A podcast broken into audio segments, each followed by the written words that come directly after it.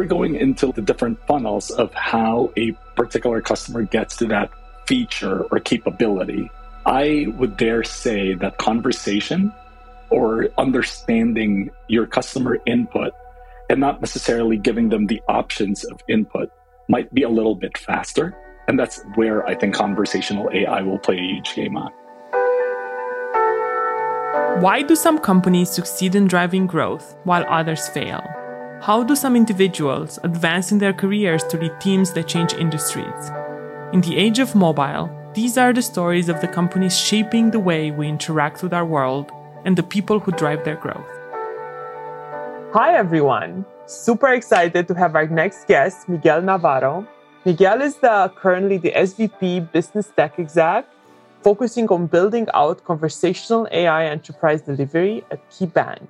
He also has a wide range of experience building and growing mobile apps, voice platforms, chatbots, digital assistants, and more. So excited to hear about your growth story, Miguel. Welcome to the show. Thanks for having me. How's everything? Things are good. Things are good. It's finally a cooler day here. I'm in Palo Alto today, so oh, nice. kind of excited for that. So let's start with where you are now. I know you just started at KeyBank no long ago. Tell us a bit about KeyBank. What is KeyBank and what's your role there? So again, thank you for having me. So I work for KeyBank as their business tech executive within conversational AI external delivery. So, what that means, right, is it's essentially working within the hub of conversational AI, but really more focusing about the externalization of features of everything conversational AI, meaning bots, those customer facing or customer, those customer interfaces, because again, its interface or user interface is very funny now because sometimes it could be within four corners of a screen and sometimes it could just be voice. So, without going further into it, essentially, I manage the external delivery of everything conversational AI for KeyBank. And what is KeyBank? Where are you guys based? For the listeners who haven't heard of it. Oh, yeah. So, KeyBank is a regional bank that is based in Cleveland, Ohio. So, if you're looking at the footprint of a lot of regional banks, typically the, some of them are East Coast only, sometimes they're Midwest only. So KeyBank is actually very spread out within the United States, which is actually one of the reasons why I did want to pursue this, you know, opportunity because it's not really. I do think, and this is kind of going into who Miguel is, right?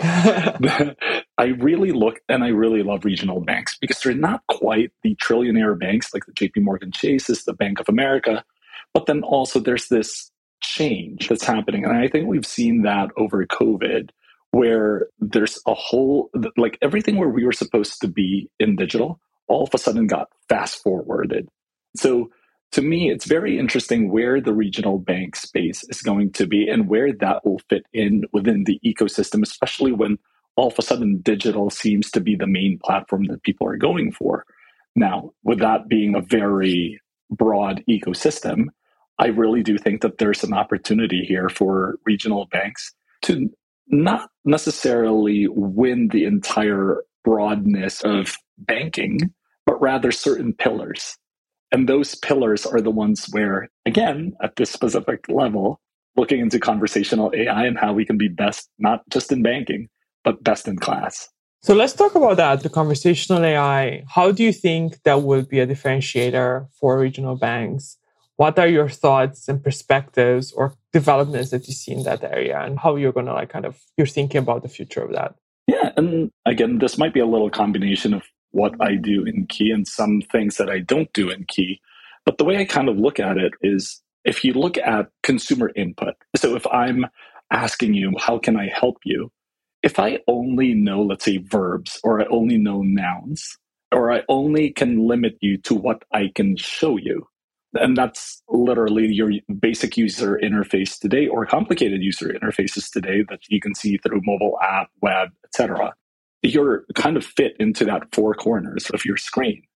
Now, conversational AI is kind of where it really complicates things because now you can stay within the four corners of the screen or somewhat without the four corners of the screen. Because if you think about every conversation that we take, you can go in so many different places. I think my wife laughs at me because I take things into different tangents all the time.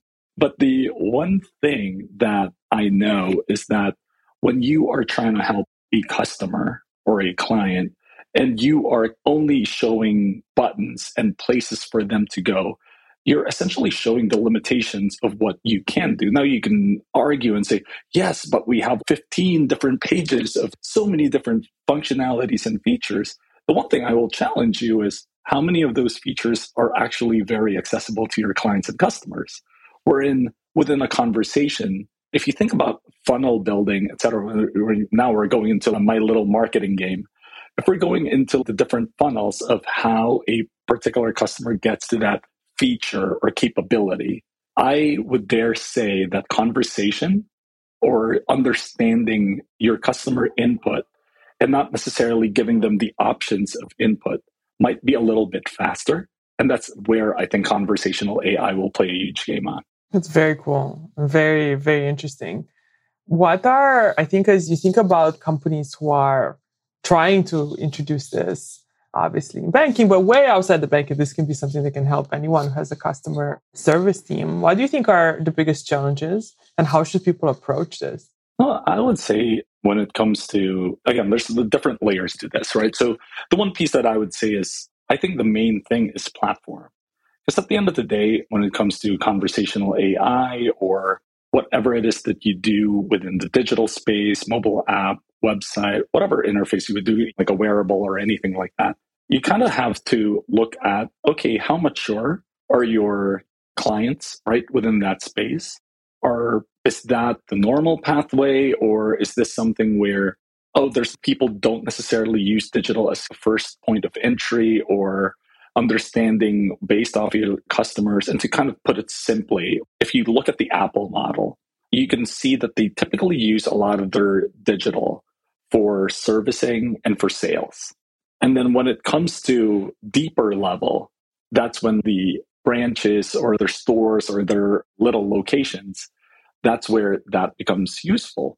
So when you're looking at conversational AI, I don't necessarily think that, oh, that is something built within the construct of a screen of a phone or only really going into um, necessarily, how would I put this? Doesn't always have to live within the digital space. Yes, you're using a lot of digital elements, but I do believe that eventually when this is like, I'm talking way in the future here. I'm not talking about any plans at all, like any company here, but getting to like a point of understanding tone, intent, or expression of a consumer that if let's say I were in a branch or at a store, let's say I'm at the Apple store and I'm talking to someone, and let's say through a proper disclaimers, we're telling people, oh, a lot of things are being recorded because we're in like year 2046 where people are normalized now with things being recorded. But then let's say in that specific state, we're talking and let's say I'm telling you I'm really having a hard time with my phone and I'm trying to do X, Y, and Z. And on the corner side of your screen, or even at this point, you, you have like AR goggles now at this point, and everything's being thrown at you. But anyway, through your display, you pretty much get a prompt or tips or something like that, where it tells you, okay, to deal with someone who is a little bit worried, sounds like this is the first time they're using their phone, sounds like X, Y, and Z right? We create a different experience for that specific person based off of what you're hearing and what that client is feeling through that conversational AI state. And again, just like what I said, it sounds very futuristic, sounds very far fetched. But today is when we build those building blocks. So if you're thinking about as a business today, where you should be when you're thinking about oh, chatbots and the conversational state of things, I would say one, you'd want to start grabbing as many smart inputs that you can get, not just only say, oh, or grab only things that are uh, happening in digital. No, I think you should contextualize every single conversation that's happening within your brand and try to figure out, okay, what are the data points? What can you do? What are the best person today right? The best person today who handles every single customer service call that you're doing. How do you digitize that person? So it's almost like the person's tone when they're talking back to you. How do you digitize that? So one of the things that I would to kind of give or advise brands that talk to me is really one, I think the data of what it is that you're capturing, you need to be able to drill down into so many different attributes. It's not just a yes, no, because life never is, right? It's not life's not Boolean. There's so many different levels in it. So you need to be able to detect those pieces and at least be able to, again, when it comes to AI or machine learning, training becomes very important. You need to really get to that granularity. So I would say really take in as much data as you can and get as granular as you can get. So when you are training, you're not getting a whole bunch of false positives or false negatives, right? At that point. But then also at the same time, really, really, really prioritize feedback. Because when customers do feedback, I mean, there's other companies out there, right? That kind of you have to pay for you to be able to get a customer feedback. There's lots of ways of doing it within the different platforms and within the mobile app and being able to utilize that feedback and then take folks into different places and not to add a little product item here, but let's see with branch. Let's talk about a little bit of the deep linking and the smart QR functionality of it, right? With smarter insights within when you are launching that QR code. And obviously, we know the granularity of where branch can go when you're doing deep linking. Being able to grab all that data that you are getting at, on that scan to from a warehouse that you already know from all those different inputs that you're getting and maybe even getting contextually whether what that person is feeling when they're writing something a certain way. You can grab that through nlu and be able to do nlg which is natural language generation of what the response should be based off of the formulated instance that has happened in that specific point of time. But anyway again, it went a little too deep there. I do apologize. No, I love it. I love it. no, don't apologize. It's incredibly cool. So you've done a bunch of this. You were at TD Bank before for a while. Are there any features or products that you are very proud of that you think did extremely well in improving the way you interacted with customers, retention, satisfaction, etc.? So there was actually one project where we did use Branch. And again, this is back in my TD days. We used Branch.io for essentially doing initially the use case was, oh, we just need to deep link. But then again, I'm the type of person like keep scratching on that scab, right? And then see how deep this goes. So one of the things that we ended up doing was we created a pilot of a virtual reality kit and we called that the TD virtual reality kit. Right? I love it. but anyway, so within that kit, what we actually wanted to do was kind of create a variance of a customer going through that typical experience. And then another, whether they enroll in stores, in our stores or branches, right? They enroll on digital, that we would send them a packet that then becomes a virtual reality headset that you then put in and then you start exploring and we gamified a whole bunch of games so let's say send money if we wanted to teach someone how to send one currency from one phone to another so we gave them a game where it's almost like this virtual reality pong. So there's this phone scrolling and then you're hitting it with coins. So you're essentially trying to get there sending that one device that currency that's coming from your phone which is essentially send money. After the game you get a video of then hey here are the different use cases of using send money. It's a 30 second video, but very elaborately done, uh, done elaborately, I mean.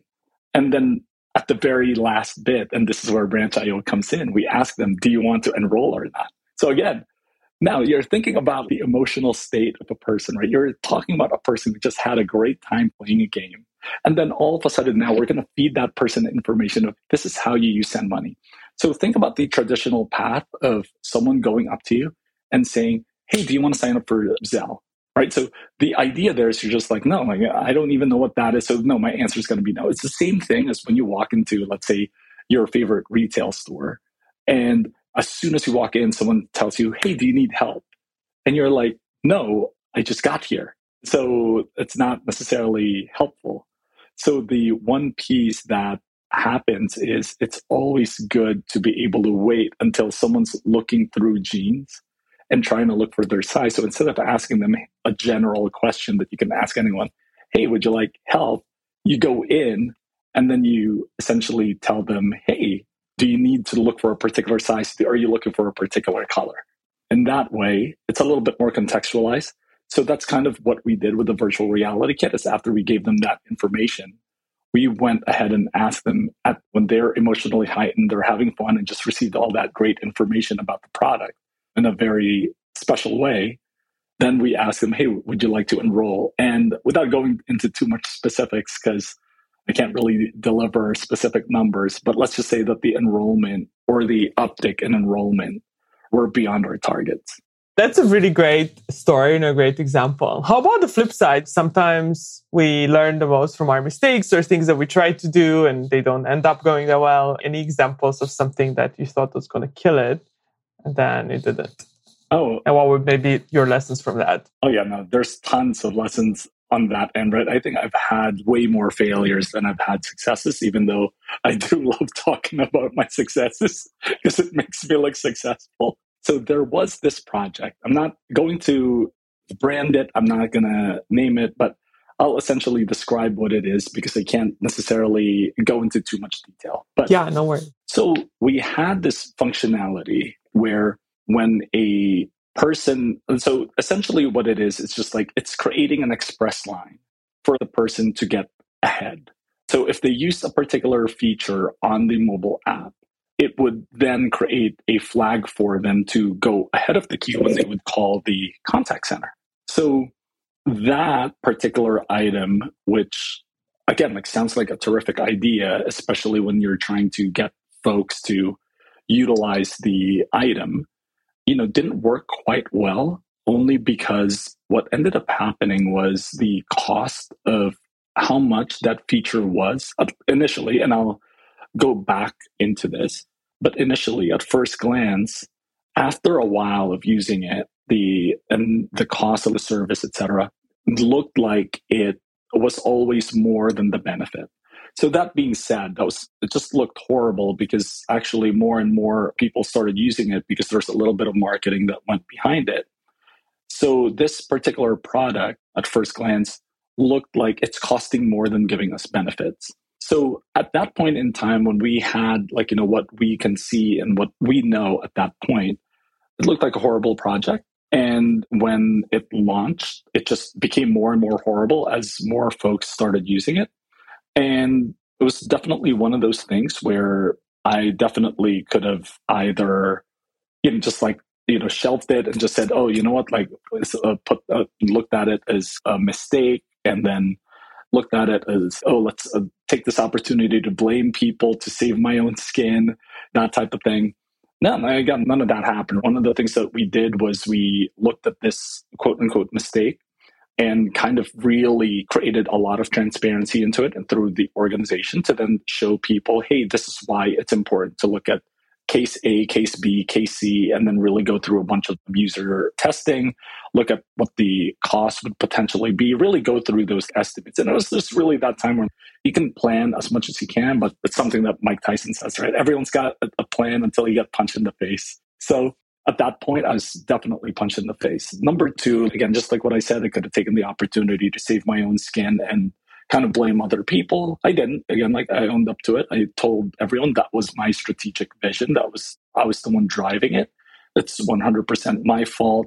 And a lot of the team and my teammates were coming to my rescue and saying, no, no, no, that's not only your fault. It's also our fault, which kind of in this mistake, we were able to actually unify together because uh, we had a common, a common scar, let's call that. But then also prior to this, we had this celebratory thing that I used to do. So I'd take my team out drinking. And I don't know if you've seen the movie Notting Hill. I have. Where there's that brownie, the last brownie, right? And it gets awarded to the person who can say the sorriest story, right? So quarterly, what we would do is like I'd put a prize, a grand prize in the middle of the table.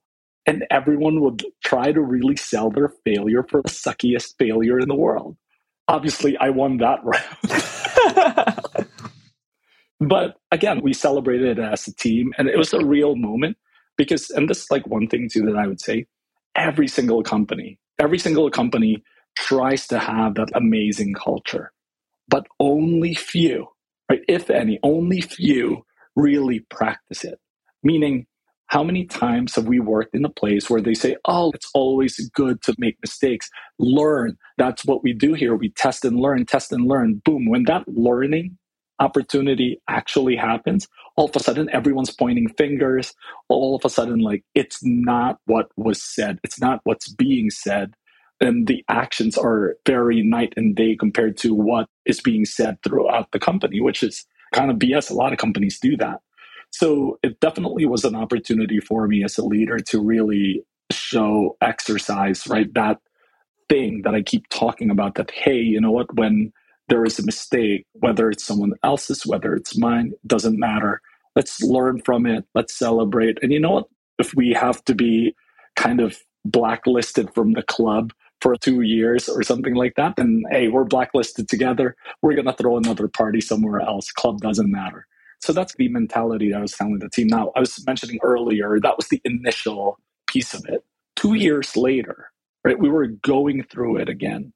And all of a sudden, through smarter data now, and through, you know, again, we've partnered with different third parties to be able to grab real time events, real time data, and also at the same time figure out different actionability plans which in this case branch io and so there's different partners right that i love the shout outs i know. There's different partners that we kind of used here to get smarter data. And when we got that smarter data that's actually when everything was revealed. Everything was working fine. We just weren't looking at the right places and the right kpis so when we started putting in those KPIs and we started putting in all the different data points that we weren't looking at, all of a sudden this project that we did that was a failure for two years. It was a failure for two years and it was the laughing stock right? At least in this org that was like working at because it's almost like oh why do that? Like if it's going to cost us more no actually we should stop using that. We should you know so every single person in the org is just like no no no let's deter people from using that functionality to now no actually you know what? Let's go gang up on it because this is a fantastic opportunity. So anyway long story short, failure can be something successful depending on how you act in it at the moment, because that's how you are getting defined. A person who is patient isn't defined as patient when, oh, everything's like rainbows and dandelions. No, it's when everything's stormy, when everything's wet, when everything's cold, and, and you seem like you're alone, and you see that group of people still standing there when everyone else left. That's what defines patience that's the thing. It's like every day we write our story and we define who we are. Again, who we are as in character is who we are in practice. That's how it should be, right? So if you are a company and if you're saying, hey, test and learn, test and learn, then that should also be what it is in practice. So one of the things that, again, that was a success in this failure was that one, my team and I were just able to kind of accept it, laugh at the things that we can laugh at, and then really truly just become better. Number two, I think everyone within a position was able to show and prove to the rest of the crew that this is a truly test and learn environment.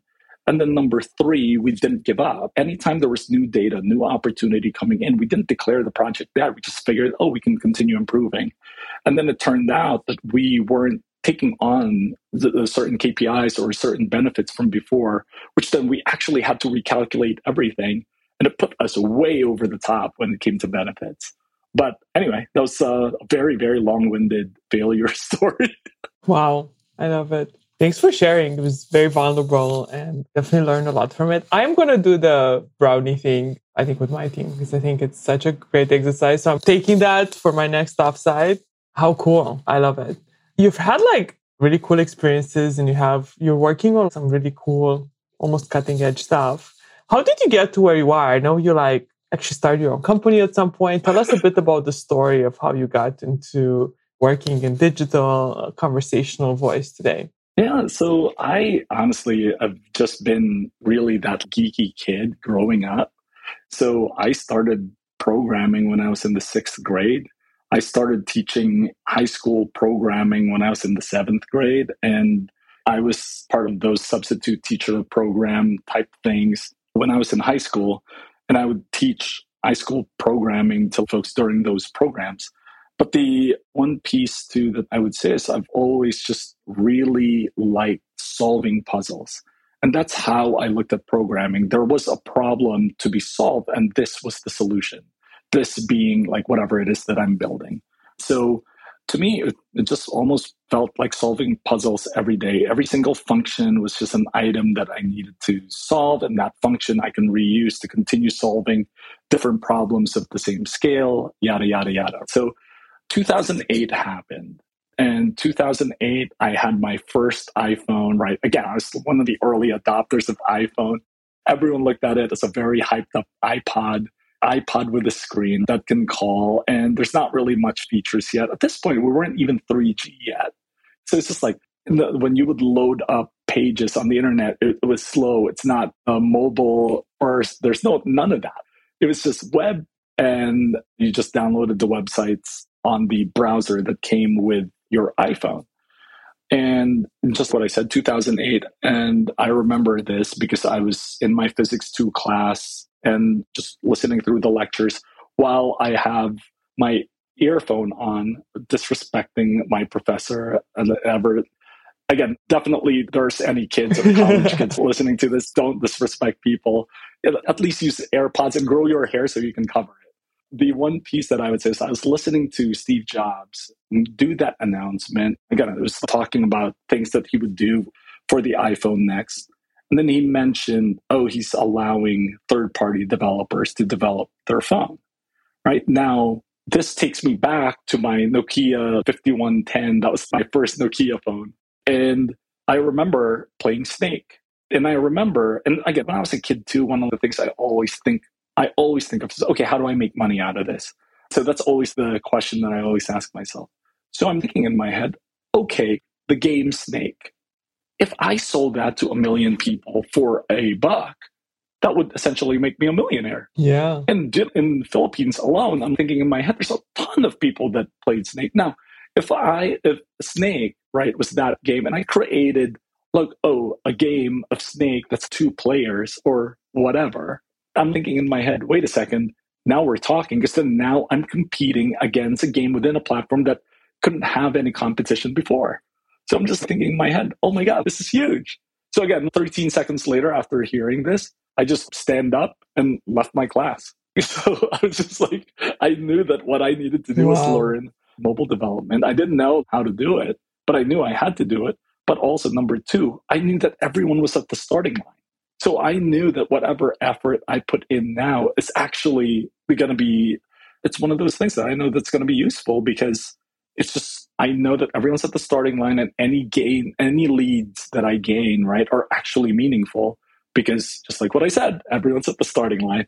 Yeah, so I hid myself from the world, essentially just tried to learn Objective C at the time and really tried to get into mobile development. And then around 2010, that was when again I started really getting comfortable because again I was self-taught and you know Objective C at that time. Even just at this point in time, I wasn't a Mac user, so even just learning the Mac operating system, what it can do, etc. Those are the other things that I had to deal with. But around 2010 was when I got really comfortable and started getting little side gigs of like, oh, making mobile apps here and there for small businesses, like really small businesses like boutique stores, etc. Because oh, having a mobile app was pretty cool. And then around 2012, that's when I started my company and Migma Entertainment, which again, I, at that point, I really just thought, oh, I'm going to make games. I'm going to make a ton of games, which again, like this company now is just dormant because I haven't necessarily done anything else with this. But the one thing that was pretty cool about it was, again, I learned the ins and outs, right, of running a business of an end to end mobile shop and I learned how to be a product manager. I knew how to be the marketing guy. I knew how to be the CEO. And again, there's like, I was running eight, nine developers, eight developers, one project manager. And that was kind of my shop. And Very we cool. went to different businesses and eventually we landed a few good ones. One, we created an app that got bought out by another company and they shelved it because we were competing. But that was pretty cool. And then the other item too was being able to actually land medium sized companies as clients. And that gave us a lot of cash flow that we needed at that time. And again, taught me kind of how really at the enterprise level, really apply and develop and understand okay, if you're starting a mobile app, here are the things to look out for immediately rather than learning it two years, three years down the road when it's a lot harder to scale up because you foundationally you didn't build it correctly. Very cool. Well, thanks for sharing that.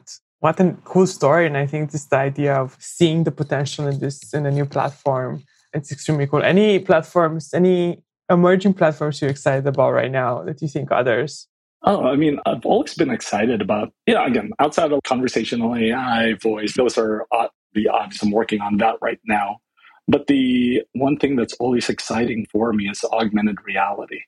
I think, yeah, virtual reality and augmented reality is kind of at that place now where we've gone on the other side of the curve hype. I mean, the hype curve. So, anyway, the one piece that I would say, especially when it comes to augmented reality, is I do think that there's so many use cases just the same as this thing I tell folks too. It's like, I don't know if you remember Pocket PCs, Palm Pilots, etc. I do. Yeah, those were smartphones. Yeah, they were. Right? It's just that there weren't connectivity yet. There wasn't the internet, like the internet that we have today. The internet that we have today is absolutely ridiculous from the 56K or the ever so fast 128K modem that we had like a long time ago, right? Yeah, it's incredible. Yeah. So the thing that I keep telling folks is back in the day, like the Palm Pilots and Pocket PCs and all of that, if it had the internet that we have today, do you think that those things would boom in popularity or you know boom in usage probably will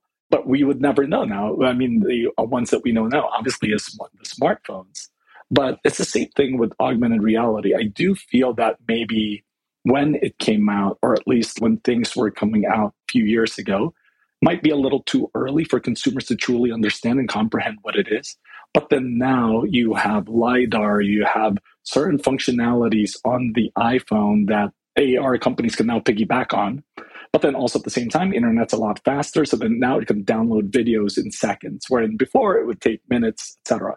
So that being said, with data running so much faster now and devices are running so much faster, when you have a phone that's faster than your PC at home, that consumes internet faster than your broadband internet at home.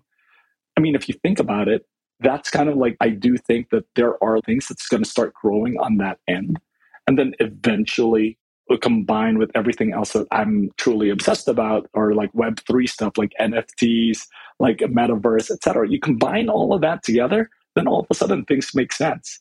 And I really do think that we're at the beginning stages of those. That, yeah, I really do think that we're going to see history. I think this might be one of those times where within the 40 year span, we're going to see two platforms come out when it's way bigger than what we thought because again, in the web, right, and desktop computers were there for a very long time. And then all of a sudden in 2019, we were saying, oh my God, there's now more smartphone usage than web. Eventually, a lot of those things are going to start crisscrossing, especially when it comes to new technology. And I do believe that AR and those glasses, et cetera, or any other interface that they have of AR will become more than what they thought of. That's very cool. I love it. I love it. And I also agree in it. I may invest in one or two companies in the AR space and see where that goes. But I'm very bullish. I actually thought it would move faster than they have, but oh yeah, no, oh me too, absolutely. Yeah, so we'll see. But I understand how hard, especially AR. I understand how hard it is to actually have proper AR glasses, but they're coming. I know they're coming. Oh yes, well, Miguel, this was awesome. I feel like we got to know you quite well. We usually end with three more fun lightning round questions. So let's go into that. Let's do it. If you had to delete all the apps and you could only keep one app on your phone, what would you keep? Oh, easy. It's just going to be the Photos app. I just need to be able to see my son Aiden, watch his videos. That's nice. all that matters to me right now. I love it. If you had an app to talk to one animal or one type of animal, what would you pick? Oh, definitely dog. I already try and talk to my dog Harlow. And so I have two dogs, Sky and Harlow. Sky, you know, is really more like my wife, so they're both attached. Harlow's like me. And yeah, no, I mean, right now, if I can build an app that I can talk to Harlow, oh, I'd absolutely quit everything that I'm doing right now and repeat 2008 where I just go down a hole and just like try to build this app. I mean, if we could build an app like that, I'm pretty sure we would become billionaires. I'm just saying. Oh, it sounds like I've got my first investor. and lastly, what's the most unlikely app on your phone? Ooh, Ooh, unlikely app on my phone. That's really tough. I would say unlikely, but I guess not really. I was going to say like a whole bunch of kids' apps, but again, I have a son. I would say a whole bunch of the gambling stuff. I have essentially FanDuel, DraftKings, and my favorite Bet365 app. But again, that's one of those things where my friends and family know I gamble a lot. so I'm gonna have to like leave you hanging here because no worries. Again, yeah, I actually don't know. That's a very good question. Well, the kids apps are good. Any? Well, what's yours? Mine? Yeah. Oh man, no one asked me that. Let's see. Yeah, I'm gonna go through my phone right now and kind of look through like what else is like the app that I use. I like this app called Mr. Chili. I don't live in SF, but I am moving to SF. But so it's unlikely because people are like, why would you have the SF app? But it shows the temperature and all the different microclimates in San Francisco. Oh, that's really cool. And I think that's like kind of cool and maybe not as unlikely if you know that I'm moving. But if you didn't know that I'm moving, you'd be like, hmm. And I check it a lot actually. Oh, that's funny. I used it a lot to decide where to buy a house. So was, is it, what's the warmest area Oh, that's actually really smart. Yeah, I would say for me, now that I'm looking at my apps, uh, probably I would say I have this one app called Clorox Pool. So essentially, what it is is it's like to test the water and like oh, cool pool. Yeah, and you know now I don't use it as much because I know what to do with the pool. But if folks who knew me and knows everything that I know, like the pool, and they saw that in my app, they're like, huh, "Why do you have that when you're already know so much about pools?" yeah, cool. Yeah, that's awesome. Wow, what an, an interesting one. If I ever go to Airbnbs with pools, I'll check it out. Oh yeah, no. The funniest thing too is like my wife and I were so we just recently purchased a home in Orlando, and we actually have that open right now. It's an Airbnb. But when we were looking, we were seeing a whole bunch of homes with with pools, and the real estate agent would ask my wife like, "Hey, aren't you worried that you wouldn't know what to do with the pool?" She's like, oh, anything pool, my husband will take care of. nice. I love it. You're the pool guy. Cool. Yeah, the pool guy. well, with that, Miguel, thank you for having this show. Thanks for being so vulnerable, sharing some really awesome experiences and stories and advice. It was wonderful having you. Oh, thanks so much for again for having me. I enjoyed this a lot, and yeah, hopefully we get to do this again. Thank you so much for listening. If you like the show, please leave a review wherever you listen to this and share with someone trying to grow their career. Until next time, keep growing.